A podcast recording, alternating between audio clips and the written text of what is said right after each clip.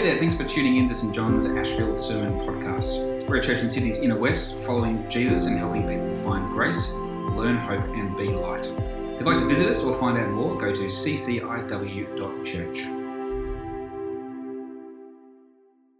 Okay, from Genesis chapter 2.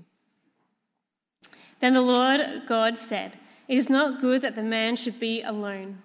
I will make him a helper as his partner. So out of the ground the Lord God formed every animal of the field and every bird of the air, and brought them to the man to see what he would call them. And whatever the man called every living creature, that was its name. The man gave names to all cattle and to the birds of the air and to every animal of the field. But for the, but for the man there was not found a helper as his partner. So the Lord God caused a deep sleep to fall upon the man, and he slept. Then he took one of his ribs and closed up its place with flesh. And the rib that the Lord God had taken from the man, he made into a woman and brought her to the man. Then the man said, This is at last is bone of my bones and flesh of my flesh.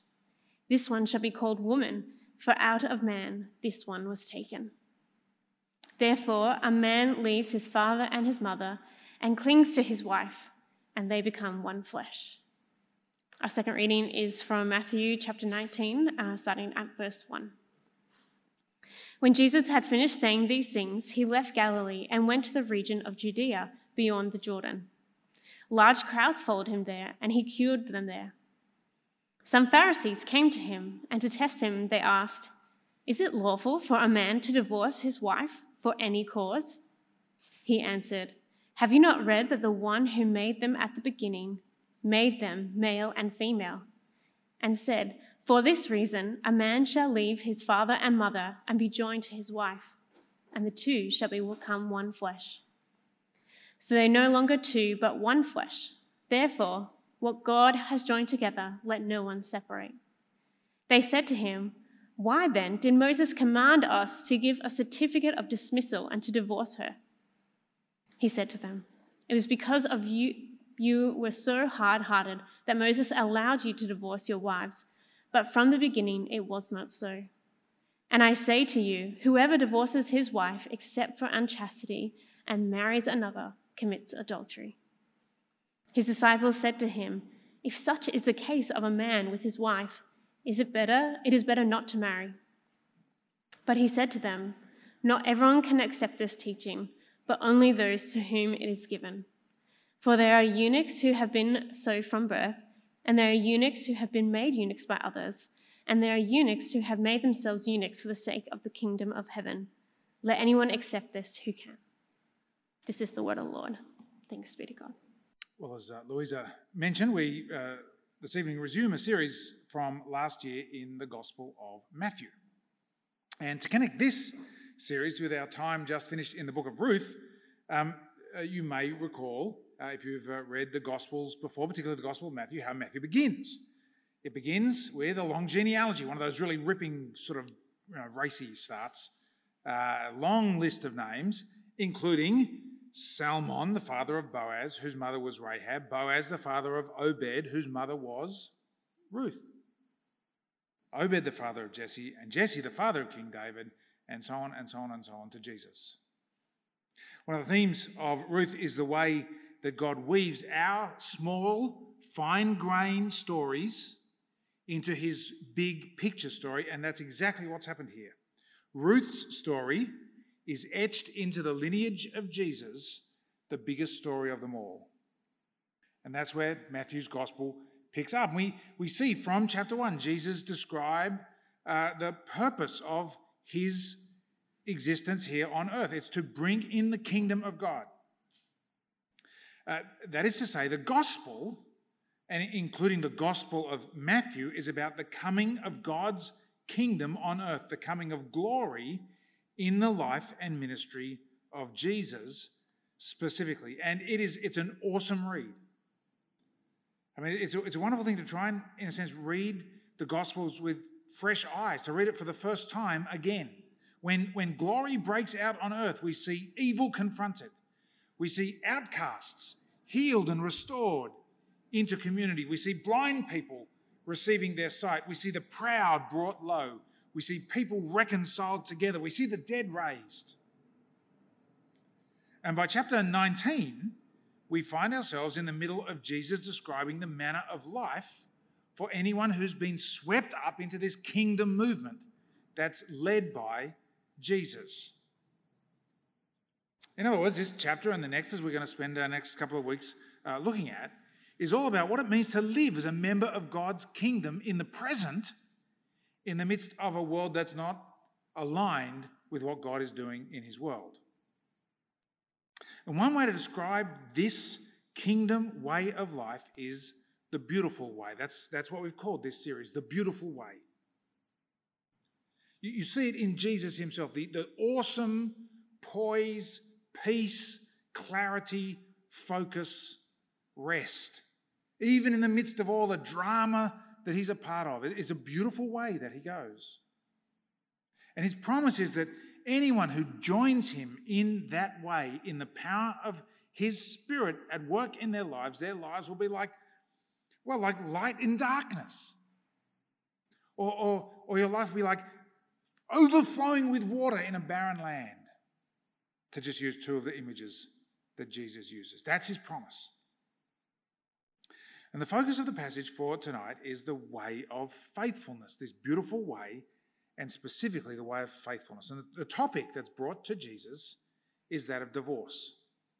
And I think one of the really interesting things is that although we are millennia, uh, distant from Jesus in terms of time and culture and technology. There just are some givens in human experience, and the starting and ending of marriages is one of them. Whether you're in the 21st century, you're in the first century. Whether you're in Eastern culture, whether you're in Western culture. What Jesus says here is as relevant and significant now as it was then. But not just relevant and significant, potentially painful as well. A divorce is something that I suspect almost every person in the building here this evening has been touched by, either directly or indirectly. Of course, it's not, it's not just one of those things that happens. It's not one of life's sort of speed humps that's sort of your bloop, bloop, go over. No, it's, it's something that affects people profoundly. It leaves marks on their lives that can last for years and even decades.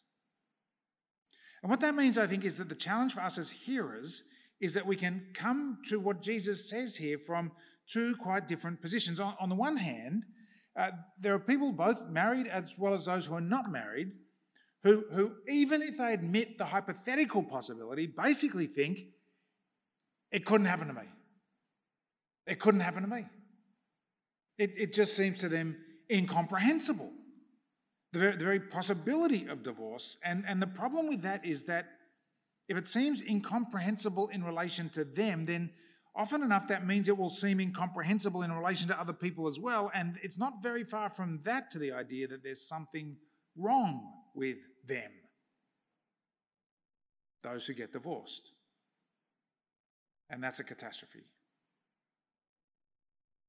On the other hand, there are those who have themselves been divorced, who've gone through the pain of the breakdown of a marriage, of hopes shattered and dreams destroyed, of living through the unlivable, of experiencing rage and pain and self doubt and despair and anger in ways that they thought unimaginable. And I guess the danger for those of us in that situation is that the pain can be so strong and the memories can be so raw and the subject can become just so difficult that the result is we feel we can't open ourselves to hearing what it is that Jesus has to say. There's just no strength left for us in that area of life. And so tonight I want uh, to ask each of us to make a particular effort of imagination. Not so much the imagination to try and understand other people's situation, although that's really, really important all the time, actually. No, imagination that allows us to see God's word to us here tonight in Jesus Christ as the wisdom and the strength that we need. So, let's get into the topic. As we approach this interaction between uh, Jesus and the Pharisees, uh, we need some context, and the key thing to know is uh, that divorce is what I'm going to call derivative.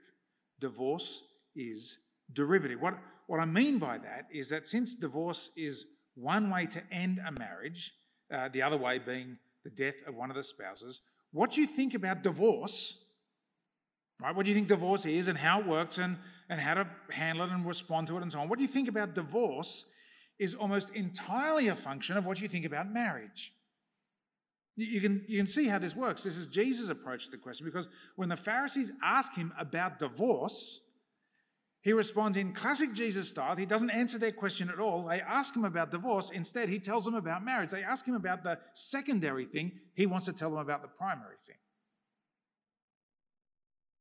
And of course, when it comes to the question of marriage, our culture is getting further and further and further away from anything that Jesus might have to say.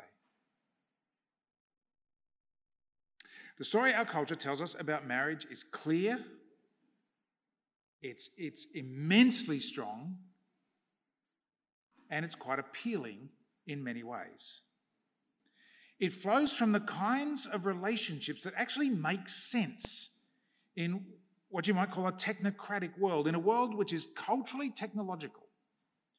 That is where the, the principles of technology and production have kind of seeped into every pore of our society. There really are only two kinds of relationships that make sense at all. On the one hand, there are function relationships. Function relationships include the ideas of authority and duty, of power and punishment where efficiency and objectivity are the keys. The, the classic example of a function relationship is your employment, right? The, the only thing that matters in your employment is your skills, your effectiveness, your merit. And anything apart from that we call cronyism and jobs for the boys, nepotism. What matters is getting things done in the minimum of time and with the maximum of focus and effort. And, and authority belongs there, and it's the power to punish or reward. That's one kind of relationship. But of course, we know life can't be lived like that always. And so there's another kind of relationship. You might call it the emotion based relationship, a kind of exact mirror image to a functional relationship. Here, there is no authority, there is no duty, there's no real responsibility, there's no efficiency, there's no goals. There's no outputs. Here, there's only one thing that matters, and that's fun. Voluntary entrance and therefore voluntary exit. And the ideal of this kind of emotional relationship is that it feel fulfilling to the individual. Now, of course, uh, in our society, if those are the only two kinds of relationships you can have, you're not going to stick marriage in this first functional relationship, are you? Of course. It's going to go into the second category. It's perhaps the ultimate example of this second category. Marriage is fundamentally a private affair for our culture. A couple fall in love, they get married. While they're still in love, there remains a basis for the marriage. And of course, if sadly the feeling fades when the relationship is no longer fulfilling and doesn't lead to fullness of life, it's not conducive to personal wholeness, then in our culture, there's not only a license, but, but actually a duty, a duty to yourself to dissolve the relationship and look for a better one. Now, I'm not telling you anything you haven't seen a million times on television shows and in books and on ads, endlessly. This is the way the, the narrative is not even presented to us, it's, it's just what we all know and assume that these are the way things work. These are the only two kinds of relationships that we can have. And if that's the story that we're telling ourselves, and that's the story of our culture, in that story, a statistic like one third to one half of all marriages ending in divorce makes sense. And the only real challenge is how to help people do it as painlessly and as simply as possible.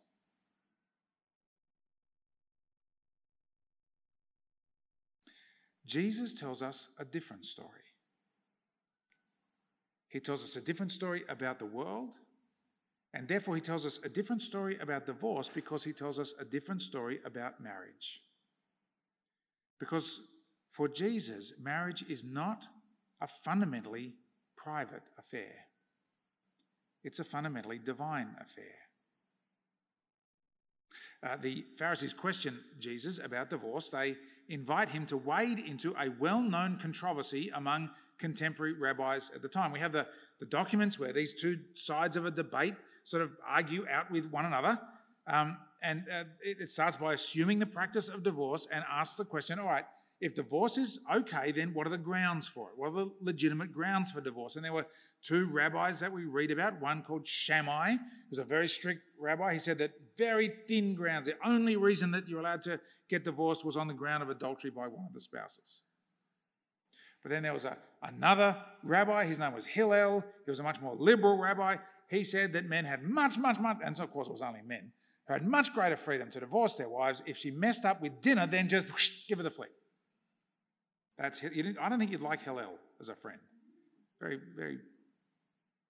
And so they ask, verse 3 Is it lawful for a man to divorce his wife for any cause? Are, are you going to be like Hillel, Jesus? I mean, come on. What are you going to say here? And Jesus' answer is clear and forceful.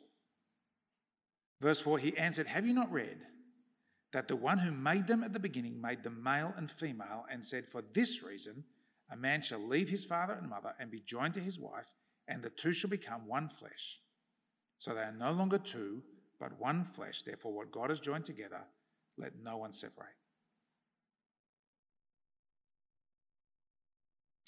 As I mentioned in this section of Matthew's Gospel, we're being taught uh, what it means to be a follower of the beautiful way, a follower of Jesus, to walk in his footsteps. And, and the point is that when there's darkness in the world, and when there are remnants of that darkness in our hearts, the beautiful way means disciples are called to do kind of very countercultural and even potentially painful things like deny themselves and take up their cross. Disciples are called uh, to become like little children and to humble themselves. Disciples are called to take radical surgery in their lives and cut out anything that will get in the way of their entering eternal life. Disciples in the last chapter actually are called to forgive wrongs that are done to them, not seven times. I mean, that's a lot of times to forgive something, right? Not, not 70 times, which is a really lot of times to forgive. 70 times seven times. And what Jesus is doing here, the, the chapter headings aren't original um, and, and, and sometimes can be a bit, I think, misleading. He's saying that marriage is to be understood as just one more aspect of discipleship, and just like all aspects of discipleship, it requires faithfulness and focus. Now, notice three vital things in what Jesus says here. The first thing is the nature of marriage. The nature of marriage. As far as Jesus is concerned, marriage is a covenant. A covenant is an unconditional, mutual promise. And a covenant stands in contrast to a contract. A contract has conditions that have to be fulfilled. Uh, the phrase uh, that we have in our translation, be joined, a, father, a man will leave his father and mother uh, and be joined to his wife, um, actually is translated uh, sometimes, particularly the King James old, old version, as cleave. And so you'd have leave and cleave, and it rhymed, and that was good. Leave your father and mother and cleave to your spouse. And cleave is a special word. It, it means literally to glue or cement together. It's language that's used in the Old Testament to describe the covenant relationship. Because when you make a covenant, what you do is you, you bind yourself to another by way of promises without conditions. And if you're at the wedding last week, you'll know what those promises are to have and to hold to love and to cherish. That's what's promised. And you know what the, the territory is? For better and for worse, for richer and for poorer, in sickness and in health, every possible circumstance, every up, every down, for as long as our lives go on, for as long as we both shall live. You make a cut, there's no ifs, there's no untils. There's no unlesses. Ifs, untils, and unlesses are a contract. Marriage is a cleaving, a covenant. You cement your commitment to that person rather than letting the relationship be defined by feelings, which of course change. Uh, author Lewis Smedes wrote a really terrific article uh, years ago. He said, When you make a promise, you've created a small sanctuary of trust within the jungle of unpredictability. Isn't that a lovely phrase? You, you, a covenant creates a small sanctuary of trust. There's a lot of mess in the world. Contracts broken, conditions not fulfilled all the time. And, and Smedes says you create a small sanctuary of trust, or a relationship where your performance isn't always under the microscope like at work. A, a relationship where you don't have to worry that at any minute you might be kicked to the curb because someone more interesting comes along. Tim Keller puts it like this He says, The only possible way for you not to be controlled by your past, but to control your past, is through forgiveness. That's a very interesting comment, actually. Think about that. Right? The only way for you not to be controlled by your past is through forgiveness. And then he goes on to say, the only way you can control your future and not be controlled by your future, your hormones, your genes, your circumstances, is a covenant, a promise with no conditions. And marriage is a covenant promise, a cleaving not a contract. Which actually relates to the second thing, which is to notice not just the nature of marriage, but the agents of marriage. This covenant union, which takes place in marriage, is one that God does. It's, it's such an interesting and important thing that Jesus says here. Marriage is not only a private matter, it is not merely two people having some shared experiences and enjoying each other's company and then deciding to spend the rest of their lives together. Of course, it's that. But it's more than that, too. God joins people together and constitutes them as one flesh. What God has joined together. That one flesh relationship is a union that's expressed profoundly in the sex act, where the union of flesh is apparent and concrete. But it's more than just what the couple do with each other. This union is what God does to them. He makes them one flesh, that is, one family, one flesh and blood. Uh, I remember uh, going once to a, uh, an awkward meeting of a couple who had joined a church that I was at uh, previously and had started getting involved in the church, and it turned out that they were living together without having been married. And as we began the inevitably interesting conversation, um, I came up with a question. The question I came up with to help them see what was happening here was to, I asked them, how many families were there represented in the room? How many families were there represented in the room? There was two of them and me. And they immediately understood the importance of the question. See, because if they conceived of themselves as married, what would the answer be? How many families in the room? Two.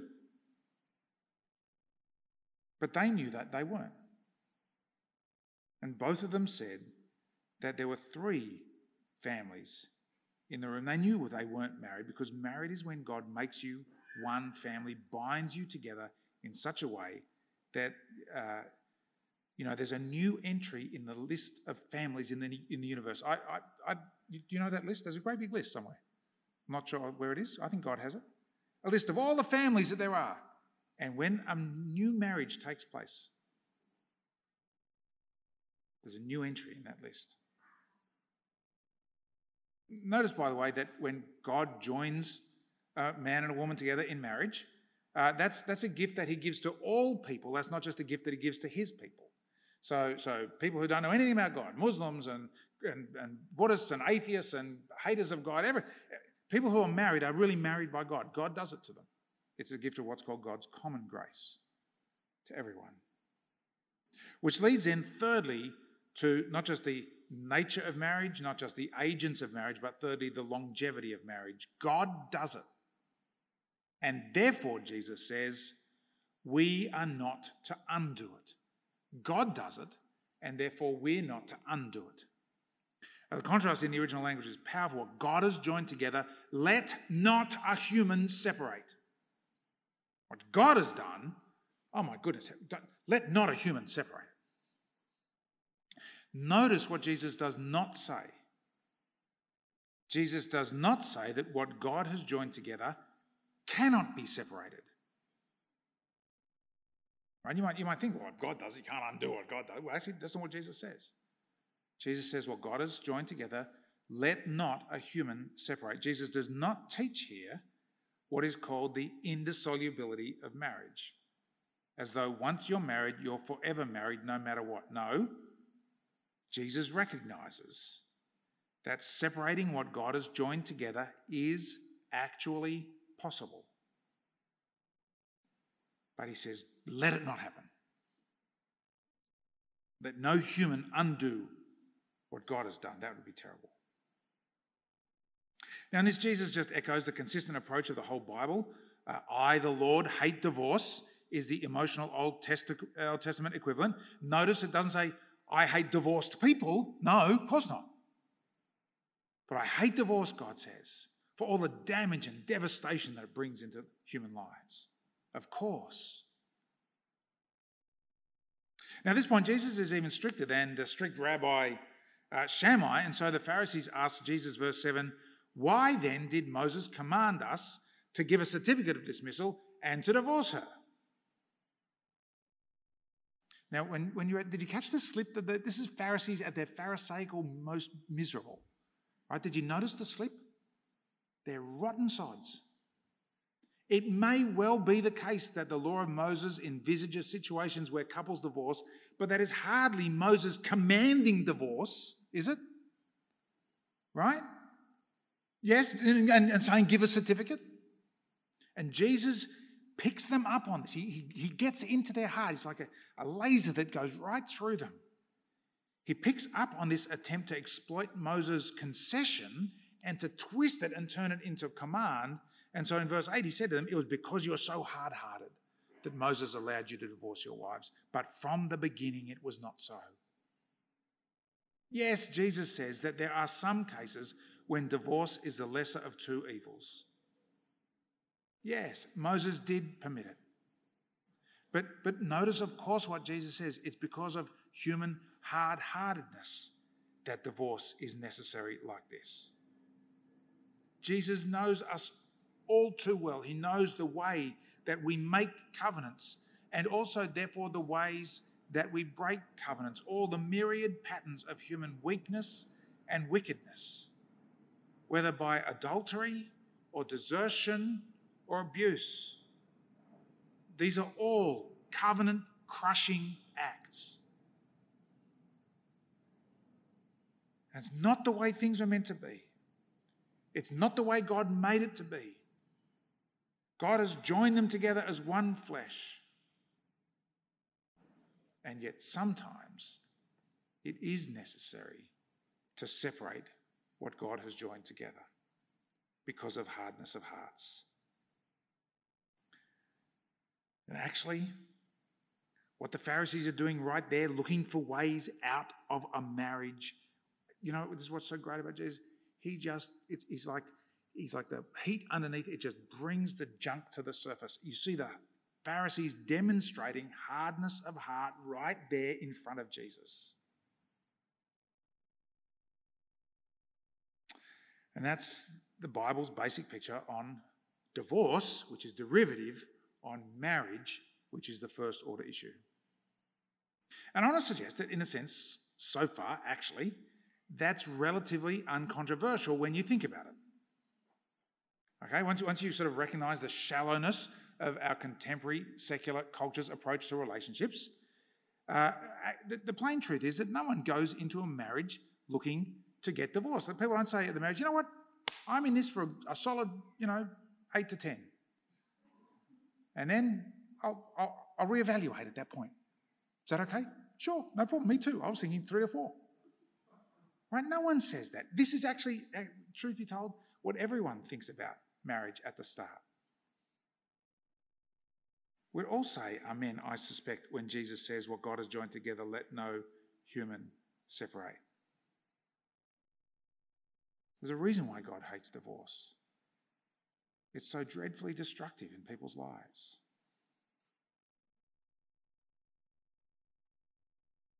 It's what comes next that's perhaps even harder then.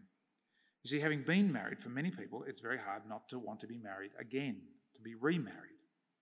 And although there are some for whom a broken marriage is the last they ever want to see of a husband or a wife, for many, the desire to try again and to remarry is very powerful. And in fact, like take that one step further, in the first century as now, it's often the case that the purpose of divorce is precisely to exit an existing marriage in order to enter a new one. Right? That it's not just the sort of the thing that comes next in life, it's actually a deliberate action to move to a new one. And so listen to what Jesus says, verse 9. And I say to you, whoever divorces his wife except for unchastity and marries another commits adultery. Suddenly the stakes rise a lot higher. Jesus says that if, contrary to the way God made things from the beginning, you tragically find it necessary to divorce to separate what it is that God has joined together, then that's one thing. But if what comes next is remarriage, then that's a whole different ballgame. In that case, Jesus says there has in fact been adultery. Now, I need to slow this down and, and think about it very carefully um, because, again, there are three points to notice here. The first is that divorce really does break a marriage. Uh, that's why it was really important. Remember, I mentioned a while ago to hear Jesus carefully when he said that what God joins together, let not a human separate, rather than a human cannot separate. There are some things that God does that we can undo. And marriage is one of them. The marriage really is ended. That's what a divorce does. But do you see why that creates a problem here in this sentence by Jesus in verse 9? You see, if that's the case, in what sense is it right to speak of the problem of remarriage being adultery? Right? If a person's gotten divorced and then they've gotten remarried, how is it, if their marriage really is broken in the first place by the divorce, how is it that what their remarriage constitutes is adultery? Surely to commit adultery, you have to still be married, in which case the divorce hasn't actually ended the first marriage. Not quite. Um, what Jesus is doing here is something that he often does which is to, to take an issue and redefine things at a far deeper spiritual level. And the clue is in the connection between the divorce and the remarriage. Imagine a jerk.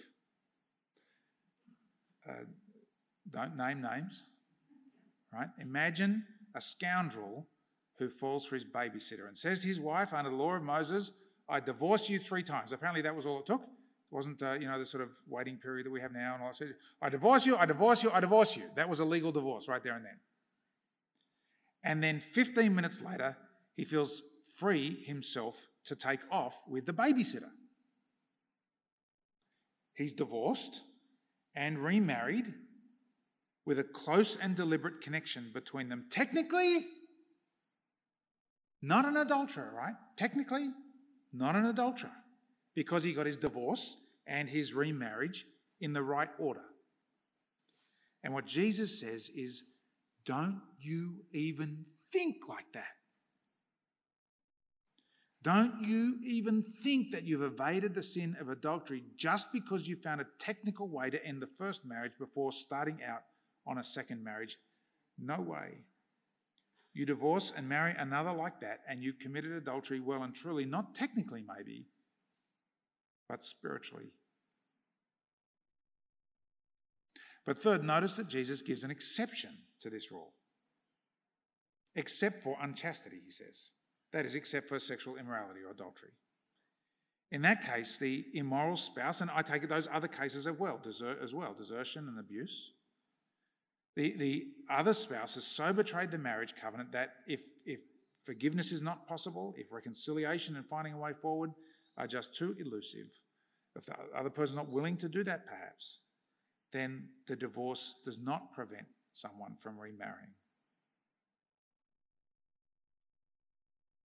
You can see the issue that Jesus is wrestling with, and as always, see, there's two simplistic ways to deal with this, right? On the one hand, you say marriage is what God wants; it's permanent, and if you if you if you're divorced, then you're just you're gone. You're you're just you're blackened yourself, and you're gone, and that's the end of the story, right? That's one way to That's terrible. But then if you say, no, no, no, no, I mean, marriage and divorce come, go, here, there, it doesn't matter too much. Can't do that either. That's you know who the victims of that approach to marriage are, right? Women and children, all the time, in every culture throughout all of history, women and children. Crushed by it. And so Jesus is not going to go for either of those two. Both of those are unacceptable. And so he does the, the difficult, real, deep, true spiritual thing, which is to hold two things together at the same time. Precisely because marriage holds a significant place it does in the creation purposes of God, it means that scandalous remarriage, that is, divorce specifically for the purpose of remarriage, simply can't be endorsed by Jesus. And yet, given the hardness of heart and that we're all messed up and broken people, sometimes divorce is the lesser of two evils. All right. I want to finish by asking the question what should the church's attitude be to divorced people? And perhaps particularly to divorced and remarried people. Can they be members of the Christian church? Now, I'm, I'm going to say something I don't often say, and, and um, I'm going to use a word I don't often use in sermons, but I, I want to say this in the fullest possible sense of the word. That is a stupid question. And it's utterly crucial that we all get right in the marrow of our bones how stupid a question it is and why it is stupid. Can such people be members of the Christian church? It is a stupid question. Jesus made it absolutely crystal clear that it's not those who are well who have need of a doctor, but the sick. He came not to call the righteous. He's got nothing to offer righteous people. You know that, don't you? He's got nothing to offer righteous people. He came to call sinners, and that means all of us. The church is only ever a community of redeemed sinners, those who've been rescued by God from whatever junk and sin has messed up our lives. Redeemed and therefore repentant sinners. Those who turn away and turn away and turn away again and again and again from the sin that clings so closely. That's the only look at you can look around if you like. That's the only kind of people that are in this room. It's the only kind of people that can ever be in a church. You see, the issue actually is not whether divorced people or divorced and remarried people can be part of the church. The issue is really whether we, the church in general, and we, the church specifically here at 6 p.m., are the kind of community of which divorced people, or for that matter, those who are chronic liars or alcoholics or who are selfish or who are greedy or whatever, sincerely wanting to know the mind and will of God and to walk in his ways would want to be a part of. Are we that kind of community? Do, do we ourselves have such an overwhelming experience of the grace of God in our own lives because we know the actual darkness of our own hearts? Even if we're very, very good at presenting it in beautiful middle class ways, very happy, you know, trendy, sort of culturally appropriate, inner West sort of ways, we're very schmick at that. But that doesn't fool us for a second. We know that the only thing we live by is the grace of God, that we know how to extend that grace to others. Of course, the experience of divorce is very spiritually complex. It stands there in the past.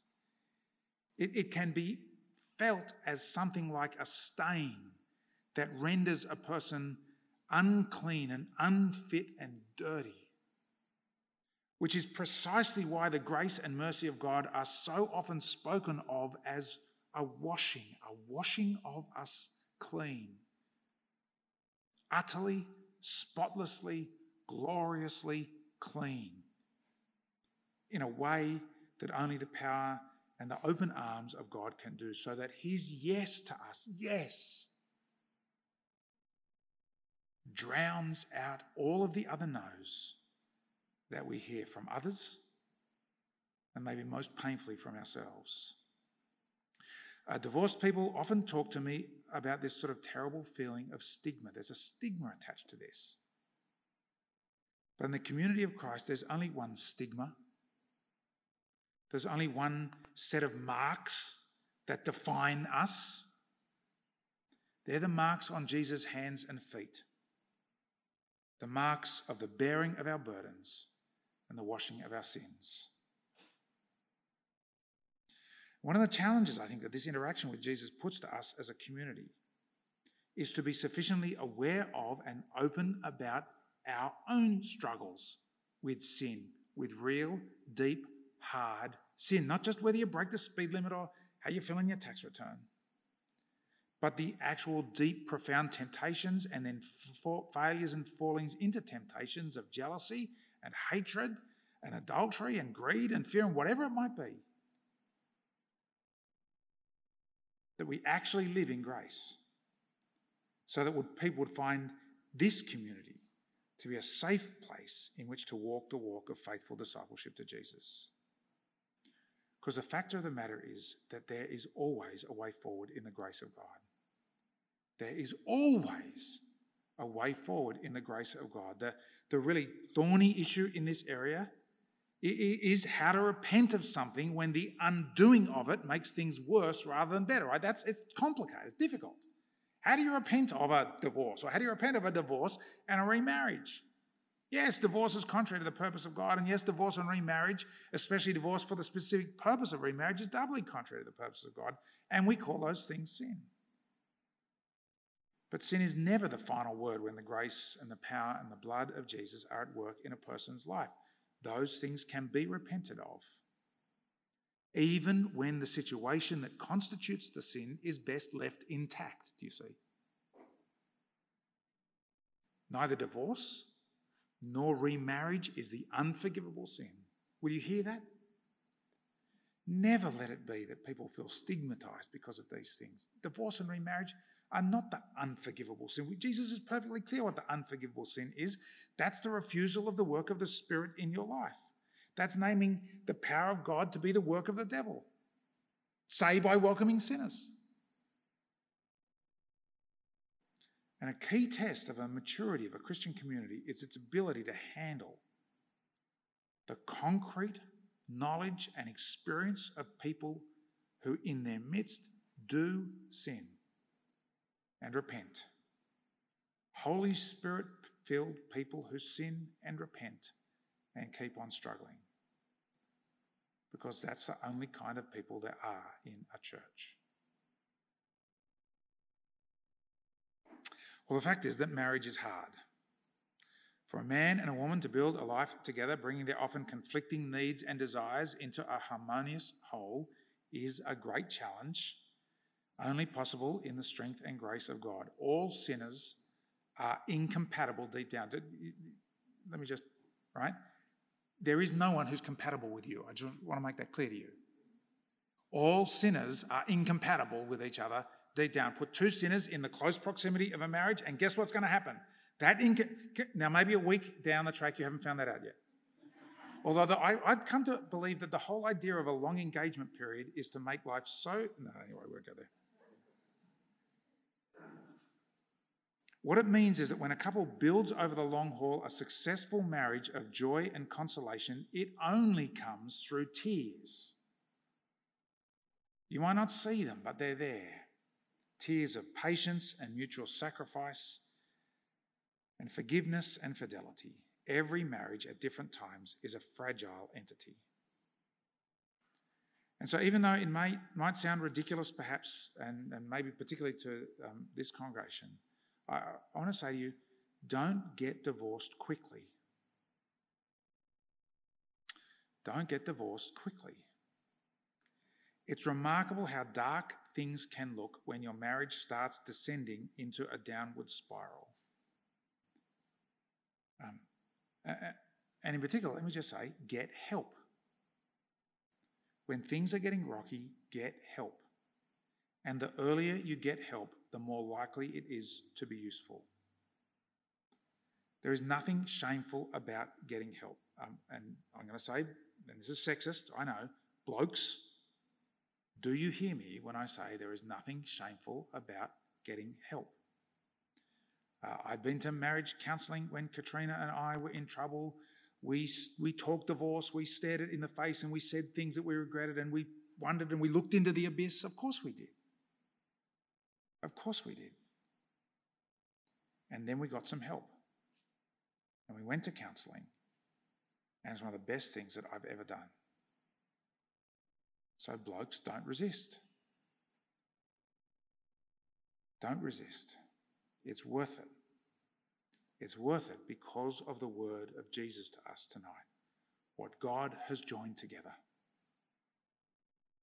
Do everything to preserve. Leave no stone unturned, no effort unmade. Do anything to prevent that separating. Let's pray. Our gracious God and loving um, Heavenly Father, we thank you for the beautiful way. And in an ugly world, we're aware that sometimes the beautiful way will be immensely challenging and will call from us strength that we don't have, not our own, and forgiveness that we can't muster, not on our own. We pray that as we hear this teaching of the Lord Jesus on marriage and divorce and, and remarriage, that according to the power and strength that's at work in each one of us, your own spirit, you would enable us to live out these words in faithfulness in whatever way you call us, whether married or unmarried.